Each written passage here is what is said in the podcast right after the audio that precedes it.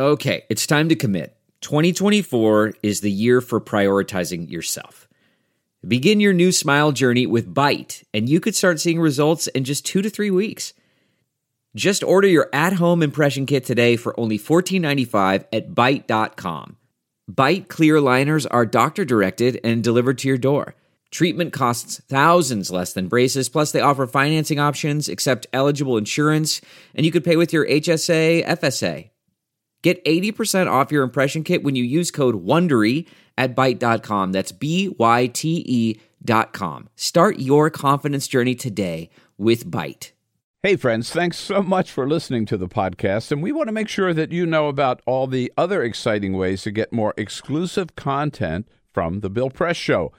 We're on Patreon. Did you know that? On Patreon. So to go to Patreon, P-A-T-R-E-O-N dot com slash BP show to get videos that nobody else gets. All we ask is five bucks a month, and you get access to daily commentary. And every week, we put up a special interview just for our Patreon subscribers. Hey, it's a great way to support progressive media and get your hands on some fun, new, exclusive content. Thanks so much for supporting the show by going to patreon.com slash BP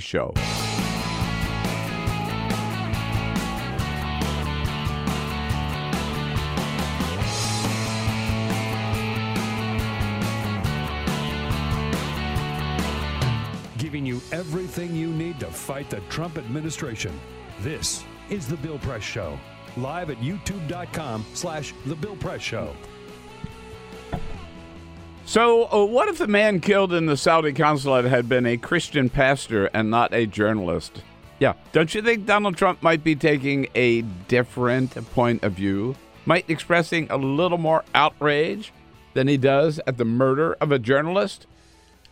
Just think about that question for a little bit, folks, and welcome uh, to the Bill Press Show on this big Friday. Yep, indeed. Friday, uh, Friday, October 19. Good to see you today, and thank you for being part of the program. The Bill Press Show, as always, coming to you live from Washington, D.C., in our studio on Capitol Hill with all the news of the day, the latest on the uh, Khashoggi disappearance, murder, let's just call it that, and uh, in the Saudi consulate in Istanbul. And now it looks like the uh, Saudis are uh, cooking up their story. They found somebody that they can blame it all on and saying he just misunderstood the crown prince's instructions and killed him instead of abducting him. That story probably coming out officially from the Saudis any day now. Meanwhile, Donald Trump says that caravan of immigrants coming from Honduras toward the U- U.S. border, they're now still in Guatemala, crossing over into Mexico. According to Donald Trump, they were paid for by the Democrats. Yep, George Soros gave all 4,000 of them money to make their way to the border. That's what we call fake news. Hey, hello, everybody. Again, good to have you with us. Look forward to hearing from you.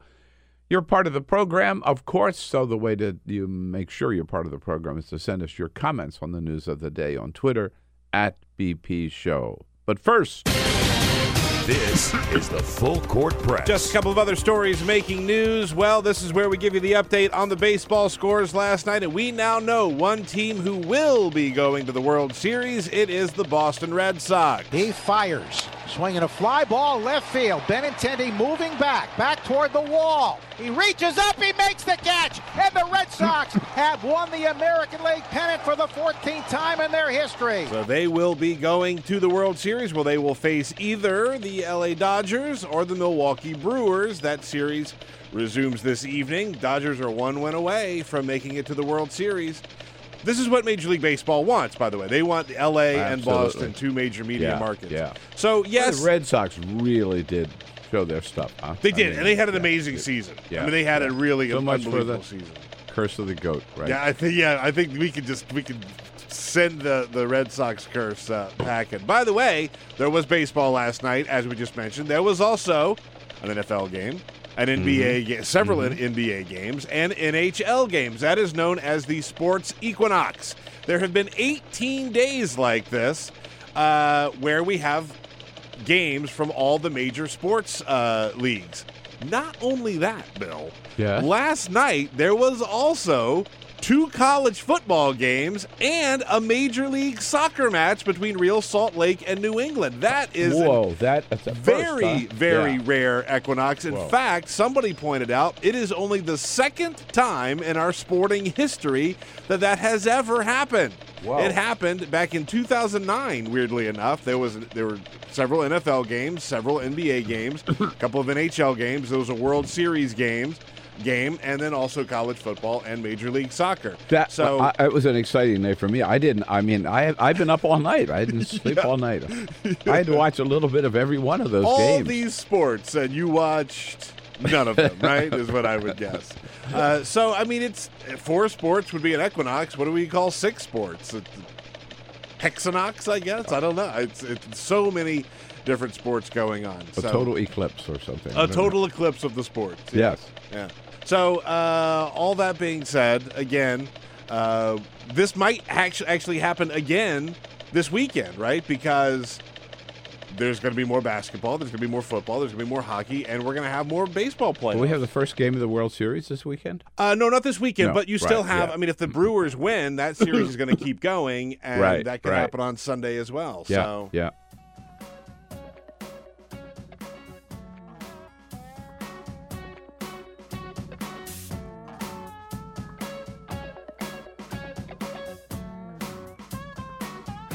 This is the Bill Press Show. Big shouting match down at the White House between John Bolton and John Kelly over immigration. Three different sources say it really got nasty right outside the Oval Office. Profanities slamming through the halls, and Donald Trump says he didn't hear a thing. oh, yeah? What do you say? Hello, everybody. Great to see you. Happy Friday. It is Friday, October 19. With uh, so much to talk about, we jump right into it here on the Bill Press Show with all of you. Great to have you with us this Friday. Round up the week, let you go into the weekend, but not before bringing you up to date on all the big stories of the day. Yes, indeed, uh, still the number one story is the murder of a journalist, an American resident, uh, Jamal, let's not forget, Jamal Khashoggi, in the uh, Saudi consulate in Istanbul. No doubt about it. Even the president admits now that he is probably that he is dead uh, at the hands of the Saudis. But of course, Donald Trump and uh, Mike Pompeo want to give them all the time they need to come up with a good, lame cover-up excuse. That's still the number one story. Getting close behind on the border. Uh, Donald Trump now so worried about the uh, 4,000, uh, supposedly up to 4,000 immigrants who are making their way north from Honduras toward the American border. They may not even get there, uh, but Donald Trump is already threatening to call out the military and take other steps to prevent their doing so, and even accusing Democrats. Uh, yes, this is freaking crazy, but he is freaking crazy. Uh, accusing Democrats of paying uh, these uh, refugees to come to the United States right at this time to disrupt the midterm elections. Uh, yes, he said it. I didn't make it up. Uh, the big fight over that that spawned this big fight between John Kelly and uh, Josh Bolton outside the Oval Office yesterday. And uh, yet another um, cabinet member, not for the first time, yet another Trump cabinet member accused by the Inspector General of the Interior Department. We're talking about Ryan Zinke, of course, the Interior Secretary, of living high on the hog uh, with uh, travel and whatever at taxpayer expense for him and his wife. Shades of Scott Pruitt. So much to talk about as we join you online on YouTube, youtube.com slash The Bill Press Show. Looking at you on Free Speech TV and on the radio statewide in Indiana on Indiana Talks. And how about it? How you doing, Chicago? Chicago on WCPT. So so good to have you with us. Right, indeed. You know, on the on the uh, starting back with the latest on the murder of Jamal Khashoggi, I keep wondering, what if uh, Donald Trump's response is so bizarre? So, first of all, so shocking. Maybe not for Donald Trump, but that the president of the United States still hasn't found it fit to condemn the Saudis for killing this journalist, for in the most brutal possible way. Uh, an American, maybe not an American citizen, but an American resident, a man who did nothing but write articles critical of the Saudi government, and the president of the United States still can cannot find it in himself to condemn this in the strongest possible terms. And I keep wondering, what would his response be if this were um, a Christian pastor who just happened to be active or critical of the Saudi government? I think Donald Trump might. I think. I think it, he. We might see a different response. I think a lot of this is the fact that this is a journalist, and he hates journalists. He considers them the enemy. He doesn't consider them uh, worthy, maybe, of his outrage. So uh, the latest is again Donald Trump now. And before he went out to Montana yesterday, he's on a three-day swing out in the West. Before he went to Montana, he did admit to reporters that the evidence is now pretty clear that Mr. Khashoggi is no longer with us. It certainly looks that way to me. It's very sad. It certainly looks that way. In fact, uh, uh, it is very sad, of course. But the other thing that the president said yesterday before he left was that this, this event, this one, he said, has caught the imagination of the world, unfortunately. Yeah, this was so weird. Why unfortunately? I mean, what Donald Trump is saying, God, it's too bad people found out about this. Right. What, what's the oh, unfortunate oh, yeah. part? Damn. No, what it should be is this one has caught the attention of the world. Fortunately. Yeah. Maybe, like unfortunately, to expose the Saudis for who they really are. That that I think is what he believes is the unfortunate part. Yeah, is that we're now paying unfortunate is, attention. oh man, now my buddy MBS, Yeah. right, and and Jared Kushner's a BB BFF. Uh, now he looks bad. Unfortunately, yeah. Uh, and the president also said before he hopped on Marine One that um, we're going to find out about it and we're going to have something to say about it, but only after the Saudis do their whole thing to cover up. We'll be making a statement, a very strong statement, but we're waiting for the results of about uh, three different investigations, and we should be able to get to the bottom fairly soon. Yeah, we'll see how it sorts out. He said that before. We'll get to the bottom. Mike Pompeo, the same thing, met with the president in the Oval Office, came out to the driveway there in front of the West Wing, and told reporters again, We told them that we take this very, very, very seriously. We made clear to them that we take this matter with respect to Mr. Khashoggi very seriously. Uh, they made clear to me that they too understand the serious nature of the disappearance of Mr. Khashoggi. Uh, but he indicated that they needed more time, and he said he and the president have agreed to give them all the time they need. Again, why? All the time they need to come up with a bogus explanation, uh, a cover up, which we'll get to in just a second. Uh, Pompeo, uh, Pompeo also um, was asked about the tape, the tape that uh, Turkish intelligence picked up because Mr. Khashoggi apparently turned his i uh, his uh, Apple Watch on Yeah. uh, as he walked into the consulate, and uh, that therefore recorded the entire torture, dismemberment, beheading, murder, the whole grisly thing, including the voices of some of the Saudis saying back and forth. One of them, the consul general, saying, "Get me out of here or do this somewhere else." And he was threatened uh, that he wouldn't return to Saudi Arabia alive if he didn't just shut up. The doctor, the forensic doctor, with the bone saw, suggesting to people that they put some music on. This would make them feel better as they cut up his body. That tape. Uh, what about it, Mr. Secretary of State? Did you get to hear the tape? I've heard no tape. I've seen no transcript. You know, just think about that for a second. Yeah. As he's walking into the consulate, he he thinks to himself, "I should probably get a recording. I should probably try and figure out a way to record this because who knows what could happen." And I don't want to speculate because I don't know how they're hearing this tape. I don't know how he got it out there. I mean, I'm Uh, But- well, yeah, I think it's uh, you know uh, you go to Embassy Row here in Washington D.C. Your cell phone's not going to work because there's so many listening devices. sure. So we're listening in on them. They're listening in on us. Yeah. And you know, in Turkey, the Turks are listening in. They've got they got stuff hidden in the walls. Sure, probably. sure, sure, yeah, sure, in Every, sure, yeah. in every embassy, right? Uh, and remember also uh, that Khashoggi, they had tried to get him to come back to Saudi Arabia on his own, uh, and he didn't trust them. He refused to do that. So in this case, they lured him into the consulate in Istanbul. He needed a document from them in order to get married in Turkey uh, to show that he had been divorced in Saudi Arabia. And he had come in before, or at least contacted them before, two days before, and they said, no, it's not ready. You have to come in on October 2nd at 1.30 in the afternoon. And of course, just before he walks in, the 15 goons from Istanbul arrive with the bone saw, all set up to take care of him and do the nasty deed. Uh, so there's that front. The other front is, and this is totally disgusting. You knew you got, got to knew it was going to happen. Just like Donald Trump smeared Stormy Daniels, smeared Christine Blasey Ford, smeared anybody who's criticized him, smeared, you know, go down the list. Nancy Pelosi, Maxine Waters, Elizabeth Warren, boom, boom, boom, boom, boom, especially the women. Uh, uh, Republicans on the Hill, Republican members of Congress, and the right wing media is starting to smear and slime Jamal Khashoggi, Mark Levin, uh, conservative talk radio host, probably the worst in the world. Without a doubt.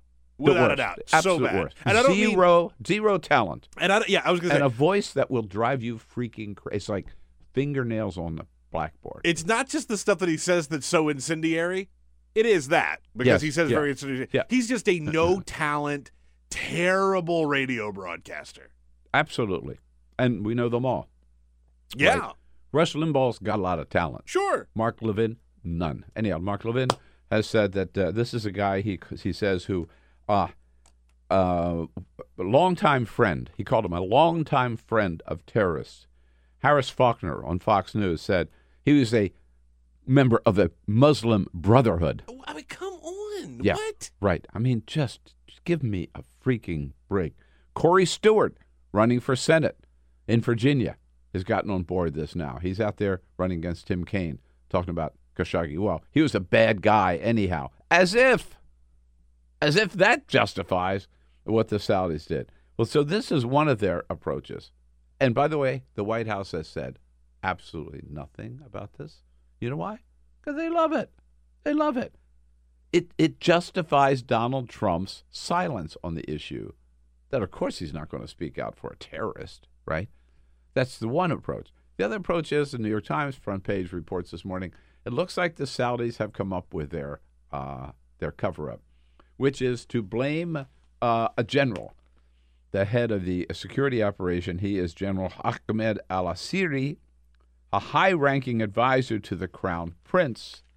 So the story looks like it's going to be what they're going to come out with officially is that the crown prince Mohammed uh, bin Salman ordered the abduction of Khashoggi, but not his murder, and the general misunderstood. Can you believe that? That's their official story. That first of all, why the abduction? Why sending a, why, send a team of 15 people to abduct a journalist who's done nothing more than write a column that you don't like? And take him back to Saudi Arabia. For what purpose? To throw him in prison, probably. So it looks like they're going to say that the crown prince, yes, he ordered the abduction, but not the killing. Therefore, case closed. Nobody did anything wrong, and the general will probably lose his head or lose his job. Maybe, maybe. And you know what? That's going to be enough to satisfy Donald Trump. You watch. That'll be enough to satisfy Donald Trump. It's too bad, Donald Trump will say, that this guy got his directions wrong. Mm-hmm. Right. Uh, buy that, uh, and shame on you. Meanwhile, uh, Donald Trump is uh, more upset about what's happening uh, in Latin America than he is about what happened uh, in Turkey at the Saudi consulate, of course.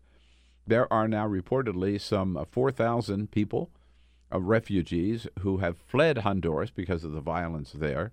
Uh, they have come most of the way through Guatemala. The last time I heard, they were at the Mexican border waiting to deal with Mexican authorities to cross over from Guatemala into Mexico. Uh, heading to the U.S. border, Donald Trump is so outraged by this, so incensed by this, he has threatened to um, send the military. First of all, he is, of course, attacking them. He say they're mostly criminals. I don't know whether you've seen any of the footage of these uh, people coming toward the border. There are a lot of kids, a lot of women, a lot of families. Uh, on what basis does Donald Trump say they're criminals? The same basis that he said that anybody coming in from Mexico are rapists and murderers, which he said, of course, in July 2015 when he announced for president. Pardon me. Um, so he has said he's called them criminals.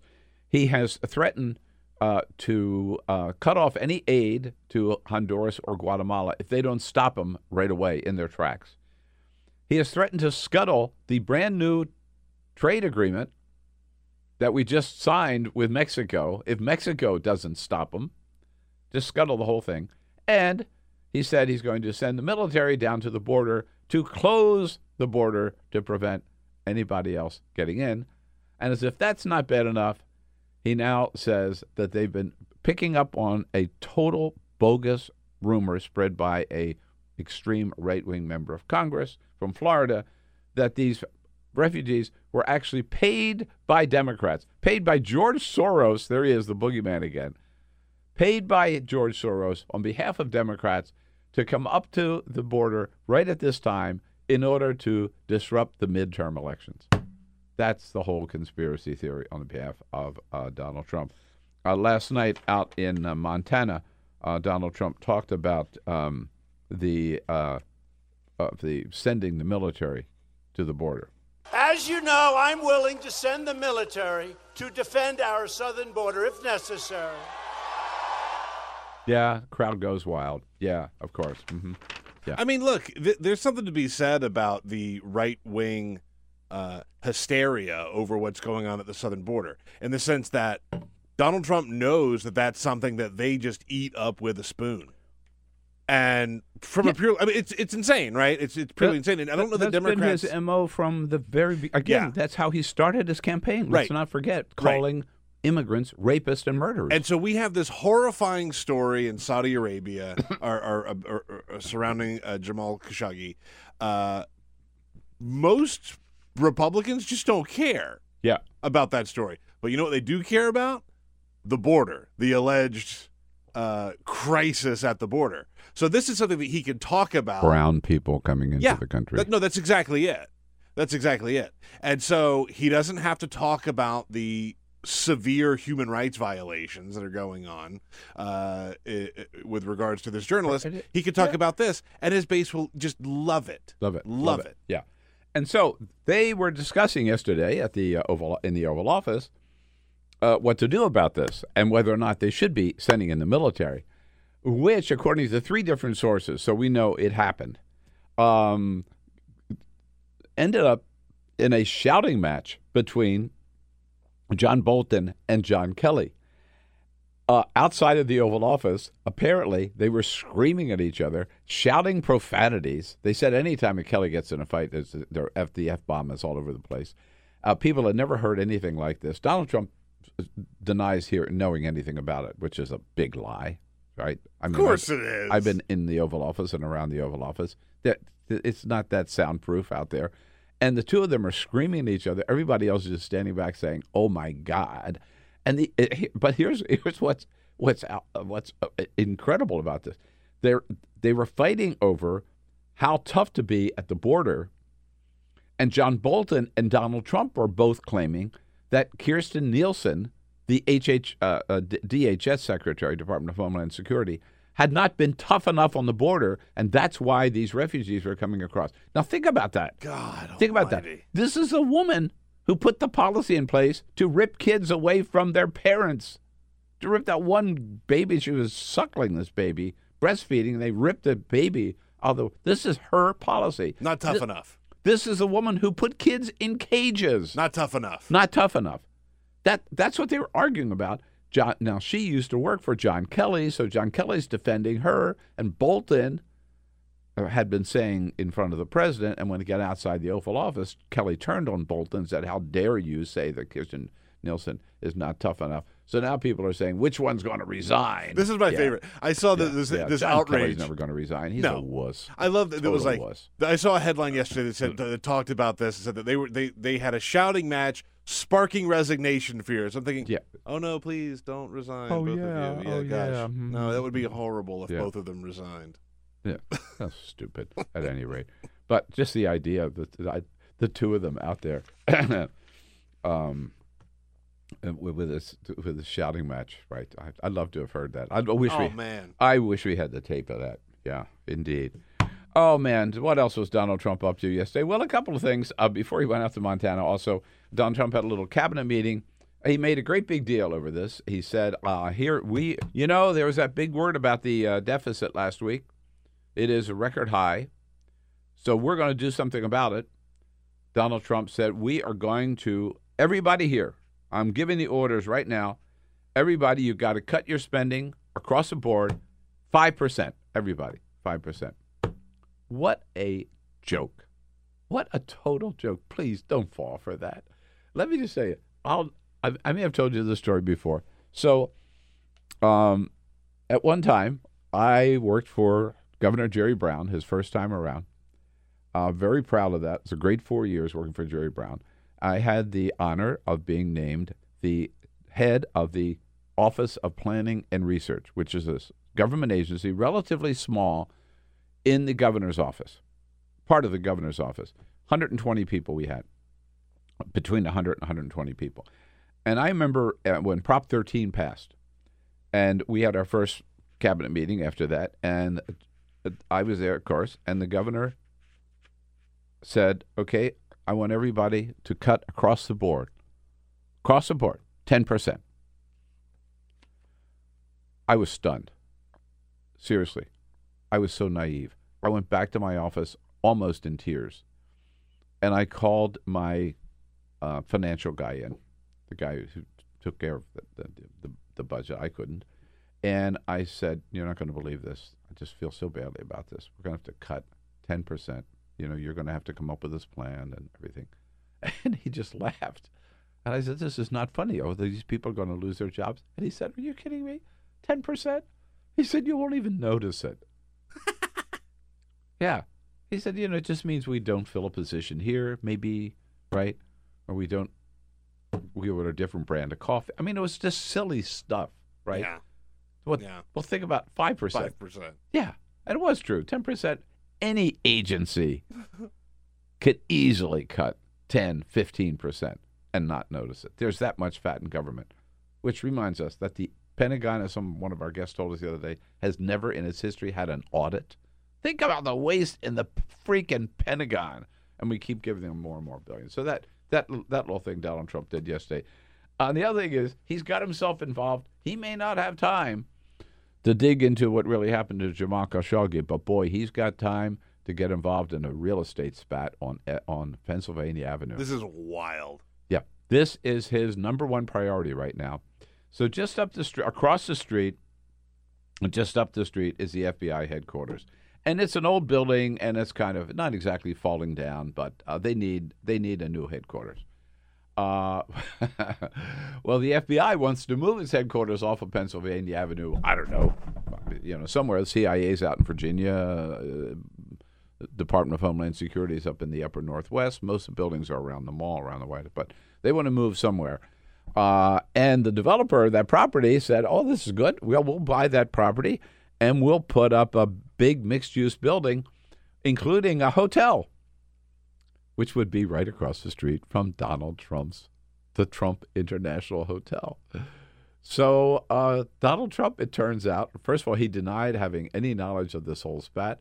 Now emails have come out showing that Donald Trump personally intervened with the Government Services Agency, the GSA, which has yours, which is the landlord of the federal government, and told them, no, no, no, you will not move the FBI building because I do not want another hotel across the street from my hotel or up the street from my hotel. I don't want any competition to the Trump International Hotel. Boy, he's good thing he's got his priorities straight. Yeah, isn't it? man. You know, yeah. You know- Let, let's let's identify, prioritize, identify the most important issues, and take care of those. Right? You know, the- nothing more important than the bottom line Right. for Donald Trump. There, there's always a fascinating thing that happens when a president leaves office where they show, like, this is what the president looked like when they came into office. This is what they look like when they leave office. And they look like they've aged about 20 years, right? Mm-hmm. This is not going to be the case with Donald Trump. Oh no, no. He's going to look the same, if not better, when he leaves as he did when he came in because he doesn't worry about things like, you know, war or one of our allies murdering an innocent civilian in cold blood. He just doesn't worry about that stuff. He worries about petty business fights. but competition yeah, across the street from another hotel. that he's got time to worry about. Yeah. But that's the stuff he always worries yeah, about. we're not going to let that happen. Right. Uh-uh. So then he gets out to Montana. Boy, what a zinger of a rally again last night. Of course, uh, he takes on. He was there uh, uh, in support of whoever's running against Jon Tester, who's going to lose, uh, and he has to take a whack at Jon Tester. Uh, and of course, the Democratic Party is not just the other party; it's the mob. The Democrats have truly turned into an angry mob bent on destroying anything or anyone in their path. And your senator is one of them. Let me tell you, your senator is disgraceful what he did. Oh yeah, that's how I think of Jon Tester. I think of him as part of the mob. hmm Right. Yeah. Very, very moderate Democrat. Not a, you know, hyper partisan guy. It's ridiculous. Yeah. He also took off after a, uh, a couple of Democrats, a potential. Remember, all these rallies, we've said this before, all these rallies that we're seeing Donald Trump do, they're all about him in 2020. In fact, he has said, pretend I'm on the ballot. That's how, that's what, uh, that, that's when you vote. Pretend I'm on the ballot. Uh, so he's, he's going after a couple of potential uh, competitors in 2020. Elizabeth Warren. The only good thing she did, I think she probably disqualified because she made a fool out of herself, but I think the only good thing she did, I can't call her Pocahontas anymore. Uh huh, uh huh, uh. and uh, Joe Biden, yeah, he's out there. Remember when Joe Biden said, I'd like to take it behind the woodshed? So he challenges me to a fight, and it's fine. I said he shouldn't do that because I'd take him down so fast. And they said, What a vicious statement made. How vicious. He's talking about fighting. What a vicious. Do you believe this? That's why it's the fake news. Yeah. This sound speech sound awfully familiar. We haven't we heard this before. Somebody has a story this morning. I read that every every speech, y- y- it's the same uh, uh, same phrases, same words that he Yeah. used in 2016. I, I think he is he- not. I think He's he still only fighting the 2016 campaign. Donald Trump, I think, only knows about 25 words. Yeah, right. And he just sort of uses them in like a Mad Libs scenario, just puts them here and there. Yeah. And again, the idiots in the audience just eat it up. Uh, and remember, uh, there was this uh, congressman uh, now who did get elected. Uh, it was like the night before or two nights before his election, where a reporter just asked him a question and he attacked the reporter, actually violently attacked the reporter. Donald Trump praised him for it last night. By the way, never wrestle him. You understand that? Never. Any guy that can do a body slam, he's my kind. Yeah, this is the same guy who told his crowd in 2016, yeah, you beat up these protesters. Don't worry about it. I'll pay your legal fees. Yeah. Here we are. The President of the United States praising a guy who slugged a reporter. Um, yeah. And this is the same guy, by the way, who, of course, back to where we started, will not say anything against Saudi Arabia for murdering a reporter. I told you, getting bad, getting worse every day. Nahal, Nahal Toosi from Politico has been very much on top of the Khashoggi story from the very beginning. She joins us in studio next, so don't go away. Quick break. We'll be right back. And again, looking forward to hearing from you. Your comments on the news of the day on Twitter at BP Show. This is the Bill Press Show. On a Friday, how about it? Friday, October 19. Uh, I know I'm not usually here on Friday, but uh, there's just so much news going on, and I love you so much. I couldn't stay away this Friday. And we are here in our studio on Capitol Hill, reaching out to you uh, coast to coast, uh, thanks to the good support of the International Brotherhood of Teamsters. Under President Jim Hoffa, we all live better because of the members of the uh, Teamsters Union. Check out their website at teamster.org. Following the uh, Jamal Khashoggi story for Politico, foreign affairs correspondent Nahal Toosi, who joins us uh, in studio. That's been really preoccupying our time and yours, Nahal. Good to see you. Good to be here. So, uh, Donald Trump uh, meets with uh, Mike Pompeo yesterday. Uh, Pompeo comes out basically and says, We take this very seriously, but the Saudis need more time, and we're going to give them all the time they need to get to the bottom of this. Is that his way of saying we'll give them all the more time to cook up some cover up story?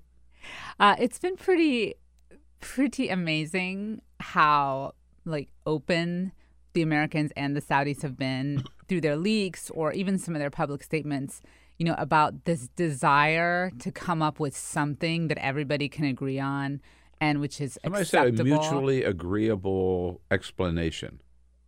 yeah i mean it's like and, and it's almost as if they're like you know throw, throwing these trial balloons out in the press just to see what'll fly uh, even as you know our own intelligence services are increasingly convinced that the saudi crown prince was involved uh, in this operation that ended up killing uh, mr khashoggi uh, and so it's a very like it's just I, I can't imagine mike pompeo was comfortable coming out there and literally saying they need a few more days. Like a few more days for what? It's been like more than two weeks. Yeah. Seriously, they still don't know what happened yet. I thought this was like a you know like an absolute monarchy. I thought these guys had control. What's going on? And if and if they don't, then seriously, what's going on? Uh, and by the way, uh, this happened in their consulate with their people and nobody else around, right? So, you know, why can't they? Again, as you point out, why can't they immediately know what what happened? But aren't we sort of stuck between believing the Turks and believing the Sa- or believing the Saudis Uh, or believing the United States to or some believing extent. the United States? Yeah, You know, I mean, because the Turks are, let's face it, when it comes to, uh, you know, the free press, freedom of the press, right? And, Right. and full transparency, they're not very high on the list either. That's correct, uh, especially in the last few years. And their relationship with the U.S. isn't that great, and their relationship with the Saudis isn't that great. I think one thing that's important to remember, though, is like while Jamal Khashoggi has been kind of called, you know, a, a dissident journalist and columnist in the Western press, which he was, um, he's not necessarily viewed that way in Saudi Arabia or even necessarily in Turkey. I mean, they kind of see him more as a political actor. Uh, and he was very close to Erdogan, and he was very close to Erdogan's uh, uh, President Erdogan of Turkey. Yeah. And he was close to Erdogan's political party. Uh, so, you know, in a way, I think this actually, when President Erdogan looks at this, he doesn't necessarily think, oh, press freedom. He's thinking, hey, this is a guy I knew. This is a friend of mine. And frankly, like, I don't want this sort of thing happening on my territory unless I sign off on it. Right. Uh, so, Now, to what extent you, you indicated our intelligence agencies seem more and more convinced, from what we've what's been report, you've reported and others, that the crown prince himself uh, was involved or knew what was going on, maybe even gave the orders. Uh, they deny it, and the New York Times reports this morning that they've decided there's a scapegoat now. They've identified this general, um, what is Asiri? Ahmed Al Asiri, yeah. that um, he was told by the crown prince to go get this guy and bring him back to Saudi Arabia, and he misunderstood, uh, and he got it wrong, and he thought he was supposed to go kill him. Really, that we're supposed to believe this story? Well, I- I think perhaps if they were to adjust the story slightly, uh, you know, like saying, Oh, they, they've got time. We've got them time. They've got time to adjust it slightly. Like like they could say, look, he was told to capture this guy and bring him back, um, but things went wrong. Uh, you know, he was going to drug him, and I don't know. I'm just making this up, but like maybe the guy had an allergy uh, to the drug. Maybe he had a heart attack. So and they cut off his fingers and dismember his body. I, you know, I mean, I don't know the answer to that, but but but look again, like you know, the some of again the some of the sourcing on this are the Turks, and they haven't released this audio publicly. Uh, it's it seems like it's it would be a weird thing for them to make up and put out there so publicly, but To me, the flaw in the ointment, if you will, what is is the bo- bone saw. the bone You know, uh, if you're going to abduct somebody, why do you show up with a forensic doctor and the bone saw? Um, I'm honestly trying to come up with potential explanations here and You can't. blanking. You can't, right? I So- suppose you could have used any any kind of saw, really.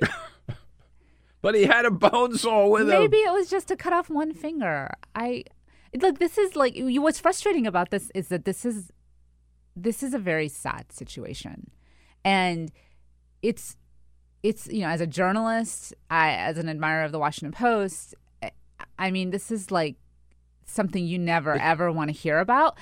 But it's becoming like the the way that both all three sides are handling this it's l- tr- you know tra- transitioning into like a farce almost. Like this is getting to the point of ridiculousness. It is, but it, and it's unthinkable that the, the that the reaction would not be clear and immediate and strong and condemnatory and just out, outrage. it right? was it was And nearly a week it was is nearly a week this- before the secretary of state said anything about this it was i mean and then when they finally the state department starts talking about it the, the, the for days they're like well we just need more information we don't know all the facts yet and it was like well don't you guys have an entire intelligence apparatus that is designed to get you the facts? It's been days.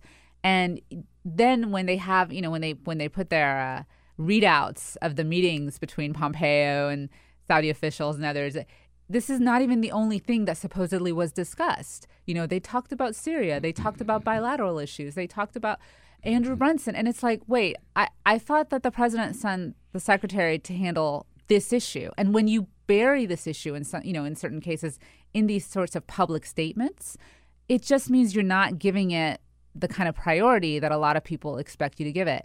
And one more thing, I mean, one of the fascinating things about diplomacy is the words they use, right? Now, the State Department, when it says it's concerned some, about something, really it's not, doesn't really care that much, okay? But when it says it's deeply concerned about something, I mean, they hmm. use that adverb specifically. Right. It means, okay, yeah, we're a little bit worried about this. The State Department has not used that adverb yet. They're sticking to concerned. And Uh, I don't think they are deeply concerned. Also, I'm not one of these ones who said, you know, body language and chemistry and everything it, it, it means that much. But I do have to say, when you see the video of Pompeo greeting Mohammed bin Salman in, in Riyadh, it didn't look like he was had was there on a very serious mission. Uh, as you pointed out, the grip and grin was right out of a political handbook, right? I mean, they look like the best of friends. there are some people who are saying this this is going to go down like the way that the Rumsfeld Saddam picture went down. You know, this type of historical embarrassment for the Secretary of State. I think it was very striking because look, he didn't have to do any of these things. Like, frankly, they didn't even have to have a photo op, and and even when they did, he could have just been kept it real quiet, real stern, no smile necessary Right. right. he so which makes me No, think this was point. intentional. Why do the phony photo op in the first place? Why sit there with as if it were just a normal diplomatic meeting with the with the crown prince and have all the reporters in a- a- and they're yucking it up with each other, right? I mean, instead, you could have said, no, this is a serious, and just go right into the royal palace behind closed doors and read him the riot act. I mean, it- this it, it sends it sends a signal, and I, and I this is the thing I, I I'm increasingly just apt to believe that this was intentional. He did this intentional intentionally because even if he had a strict message behind the scenes, you know, You're he- saying the Secretary of State did Correct. this intentionally. Yeah, I think I think Pompeo was trying to send almost a mixed message to the Saudis. You know, in public, hey, yeah, we're still going to be friends no matter what. But in private, you know, supposedly there was some report based on one source claiming that you know Pompeo was really strict with him behind the scenes. But what I think that this administration often fails to understand when it comes to diplomacy is, frankly, like pu- what you do in public matters as much, if not a heck of a lot more, than what you do in private. So the day, the very day that Pompeo arrives in Riyadh, uh, a check for $100 million from the Saudis arrives in Foggy Bottom Correct. to help ease the situation, um, and- and rebuild stability inside of Syria. Uh, pure coincidence? Look, it's possible this was coincidence. I mean, this they had promised this money quite a while back. Um, this is about, if I'm if I'm remembering correctly, it's about Syria stabilization. Yeah. Um, I do think there is a sense that the Saudis have that if they can just pay their way through some of these things, they can keep the U.S. on their side. And frankly, the when they first announced that this money was going to be coming several weeks or months ago, it was right around the same time when Mike Pompeo was looking at whether or not to certify that the U.S. should still continue to support the Saudis in Yemen. And that was one of those things where you're like, huh, okay, so he's going through this decision, and the Saudis have suddenly promised all this money, and the UAE too. Um, and you know, I don't know. I, it's hard to say. It could be could be more coincidence than causation, but it doesn't look that great. Well, it sort of ties into the very Donald Trump's very first response to this whole murder was, which was, oh God, we can't piss off the Saudis because they're going to buy 110 billion. They promised to buy 110 billion dollars worth of U.S. arms. But can I can I just say one thing about this? Look, frankly, that was refreshingly honest. I mean, you, I can assure you that there are p- uh, past U.S. presidents who have had very similar thoughts, de- Democratic or Republican. Absolutely. They just haven't said them out loud. Yeah. But here's a president saying what he actually thinks. It was like, wow, okay. I mean, you have to almost give the guy a little respect for that, you know? I don't. No, I, I know what you mean. Other presidents have done it too. It was wrong for them and it's wrong for him. Basically, he's saying we care more about the money for Donald Trump. It it's always about the money, right? Then murdering a journalist and dismembering his body. I mean, not even that would be enough to condemn them if, as long as they're buying our arms. You no, know, and I think one of the one of the things Donald Trump it, though, always says things out loud that other people say privately, right? But that doesn't mean I have to say he's good for you, Donald. Yeah, I love you. No. But if he were to suddenly like be, you know, less than less than candid, we would be confused, right? I mean, this is the way Trump is. He does say things, and I think that's one of the reasons he has a lot of support. People feel like you know, he's at least honest with them. He's at least straight up with them. My one thing, that, the one thing I will say about this claim about 110 billion dollar arms sales is, is, it's wildly overinflated. These yeah, are like yeah, promises, yeah. like we might one day down the line buy. You know, right. I mean, in terms of the number agreed to actually that's been paid, it's significantly lower. Uh, the last number I saw is 14 and a half billion, which yeah, is still a lot of money, but there. it's far from far from 110. So to what extent now? So there, we know because Donald Trump has said this that the money we're getting from Saudi Arabia is influencing his response to the murder of Jamal Khashoggi.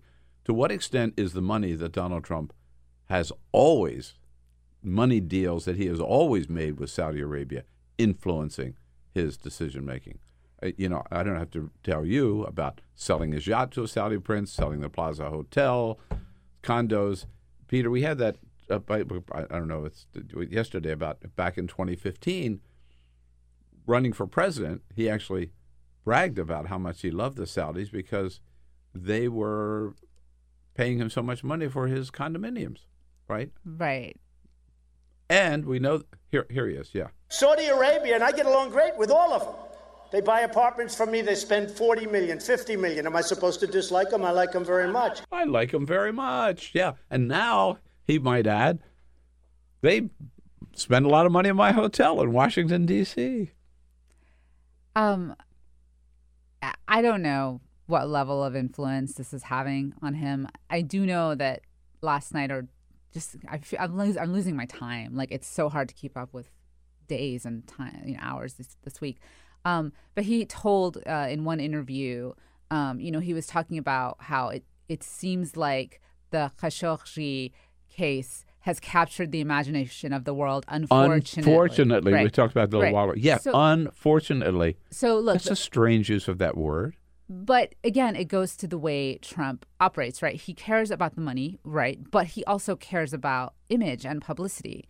And he's finally starting to realize, oh my God, like people care about this issue. This isn't just going to blow over like the war in Yemen or you know the the rift with Qatar that the Saudis have been pursuing. I mean, he's it's starting to dawn on him that this is actually a public relations disaster, and so the question for me is which one's going to weigh more on him the money or or other factors? I mean it's not just the money. There's also national security concerns. There's also iran. There's some legitimate stuff. I mean a lot of legitimate stuff here Um, or is it going to be like, this is making me look bad? Uh, and so the question is, are they going to distance themselves from the crown prince? Is he going to say, you know, maybe there should be another type of succession in Saudi Arabia? I mean, there's any number of ways that this could go, but I do think the administration in general, the president on down, wildly underestimated how big of a deal this was going to become. They they took so long to even say anything. And now they're like, "Oh my gosh, this is this actually kind of matters." So, what could the United States do, and what should the United States do?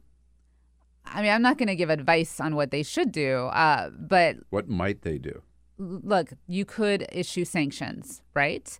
There are uh, there are tools now in our laws that let us sanction people, individuals, because of human rights concerns. They could sanction all 15 of these, or 14 if the reports about the car crash are correct, uh, of these Saudis. Yeah, that's right. Uh, that- that's- we haven't mentioned that, but one of the 15 just happened to be killed in a car crash. Reportedly. Once, he got reportedly once he got back to Saudi Arabia. Right. right. I mean, so they could they could issue sanctions on on those individuals. They could um, halt some arms sales for a while. They well, I would say they could withdraw the ambassador, but we have no ambassador in Saudi Arabia. we have Arabia. no ambassador. Right, but they could withdraw the the top official there. Um, they they could do Might we steps. say, and you hint, in- hinted this because I've heard people suggest this. Uh, okay, look, we're going to continue our relationship, but you got to dump the crown prince. We keep the relationship with the king. You got to get somebody else in there to to to, to be the heir apparent. they might, We could not make that demand, but maybe we could suggest strongly that they have to do this. or you know, you could be like, well. How many other sons do you have, and how much do you like them, King Salman? Um, look, the Saudis don't don't really care for that sort of interference from anyone on the outside. I mean, this the succession stuff is really like an internal issue for the Saudis. Um, but I, you know, it's possible that if the U.S. Set, talks in a particular way, that the king might reconsider. You know, but but by all accounts, I mean, this is his favorite son, the crown prince, and King Salman is older. He's um, his health is not that great from everything we're hearing. So, it, and and the crown prince has kind of gotten rid of a number of his Oh, y- y- opponents. So it's a question of who's left. Now, one thing that's possible though is maybe if the Saudis were, uh, at the insistence of the U.S. or whoever, were to say, "Look, we're going to free like all these activists and these other journalists and dissidents that we have in prison because there's so many more mm-hmm. who have been affected by this beyond Jamal Khashoggi." Khashoggi. Um, and maybe if they were to take steps like that, that would appease a lot of people, especially in Congress. Uh, does Jared Kushner survive this? Jared Kushner is President Trump's son-in-law. He's he's not going anywhere. He's our crown prince, isn't he? Um, he When is you think a young about it, man who what, works what, in the what, White what House. other what other title would he have? I mean, he's where he is only because, as you said, he's Donald Trump's son. He married Ivanka. you know, he He has, has, he has otherwise zero qualifications for being where he is. but again, you know, he has managed to pull some things off. I What? mean, the the president's first overseas trip to Saudi Arabia, elsewhere and, and elsewhere. He's apparently still working on this Middle East peace plan. Um, there was something else that just recently happened. I can't like I can't even remember what it was, but you know, The Mexican trade deal. Yeah, that's what it was. Jared that was a got great a lot of success. But by the way, which is totally nothing because Congress has to approve it. I mean, so it's totally meaningless. Just like the peace plan, which we've never seen, is totally meaningless. Just like that tr- first trip to Saudi Arabia, what did we get out of it? We got a deal where Donald Trump basically said, "You buy, you agree to buy 110 billion dollars in weapons, and we we will agree to look the other way for all your human rights abuses, including now, wink, wink, murdering Jamal Khashoggi." Well, I think that when it comes to Jared, you know, he perhaps one of the things that a lot of people in the administration th- kind of one of the errors they made from the beginning was they came in including Jared and others and they just thought, you know what, we're smarter than everyone else in the government. And instead of ever, ever. well, this is the thing, but instead of actually turning to this vast apparatus of everything from intelligence to serious expertise, they kind of didn't. And maybe now, you know, they'll be like, huh, you know what? Maybe we should pay a little more attention to these civil servants, these foreign service officers who, who actually like know every single town in Saudi Arabia, and it, it's No way hell that that's going to happen. You know it. No way that's going to happen. I don't know it. We've I don't danced know it. around this war. I do. We, yes, we do. We've danced around this war in Yemen. Why aren't we? Why is it that suddenly we're spending all this time talking about one man and not the tens of thousands who've been killed in Yemen by just indiscriminate Saudi bombing, including kids, families? I mean, this is this is Bin Salman's war, right? This is the Crown Prince's war. There are multiple wars in Yemen right now. One yeah. or two of them belong to the to the crown prince and to the Houthis and to the Iranians.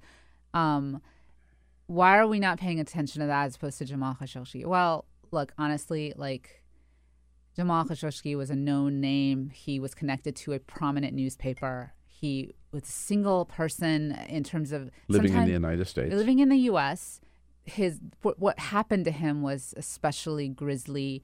Um, allegedly, uh, he, um, eh, he, the foreign policy establishment in this town knows Jamal. I mean, this is the thing you have to understand. A lot Yeah. of people feel personally very angry over this, uh, and that's different. And, and sometimes just having a single person and a single face captures the public imagination way more than saying 40 kids that you, you know, Yeah. whose faces you don't even know died in an up on the bus, right? No, I, I, you're right. You're right, and I, it is under. We, you can understand why this captures the attention more, but uh, it's just a reminder that uh, the Saudis have been up to a lot of bad stuff, right? That maybe we just look the other way. And this, with- in a way, could be like kind of the straw that broke the camel's back. one hopes, one hopes so. All right, keep up the good reporting. Thank you so much for coming in today. Thanks All right? for having me. Saw you on MSNBC yesterday. It's nice to have you here today. Nahal Toosi from Politico, Politico.com. This is the Bill Press Show. Hey, friends, don't be a stranger. Keep up to date with all of the Bill Press Show happenings around the clock on social media. Here's how you can follow us on Twitter at BP Show or on Facebook at www.facebook.com slash Bill Press Show and on YouTube, youtube.com slash The Bill Press Show.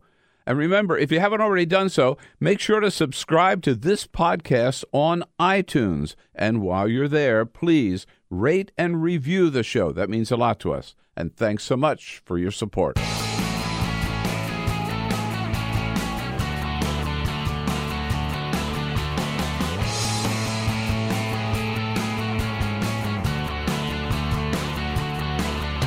Giving you everything you need to fight the Trump administration. This is the Bill Press Show. Live at youtube.com slash the Bill Press Show. Yes, indeed. If, if Jamal Khashoggi had been a Christian pastor, don't you think Donald Trump might have said something about it a little before and maybe say something stronger about it? But it happened to be a journalist, and who cares about a journalist? Donald Trump doesn't. Hey, hello, everybody. What do you say? Great to see you today. Thank you for joining us here, the Bill Press Show, on a Friday.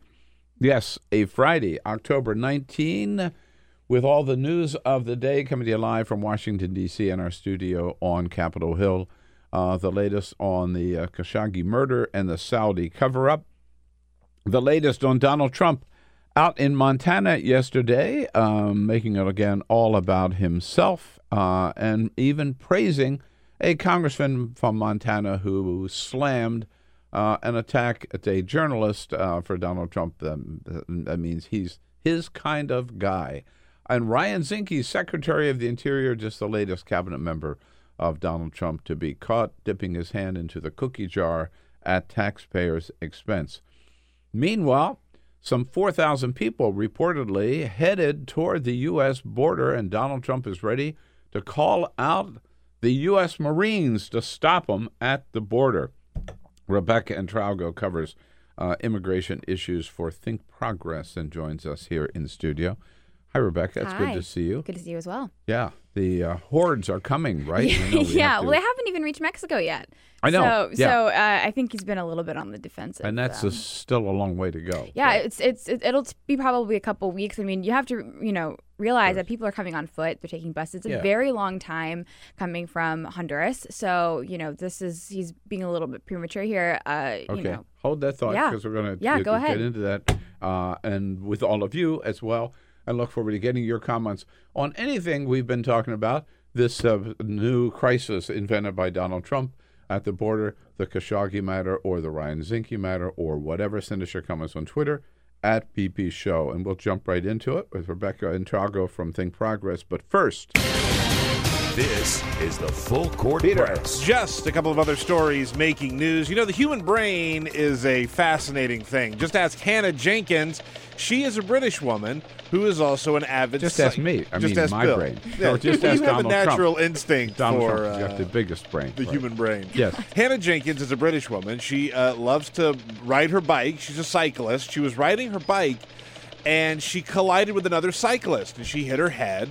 And she's okay. She's fine, except here's the thing she can no longer speak English. She can only speak German. She doesn't remember how to speak English. Now, she spoke German when she was a child, and the only thing that she can remember now is how to speak German. Is that crazy? That is really What? weird. Isn't that like when Madonna fell off the horse and like she said she she started speaking in a British accent? Yeah, well, this is yeah, yeah, yeah, exactly. That explains it. Well, like this is I've, I've heard stories like this before, right? Like if you know a, like a couple of different languages fluently, if you suffer an injury, sometimes specifically to the brain, you might just forget how to speak one of them.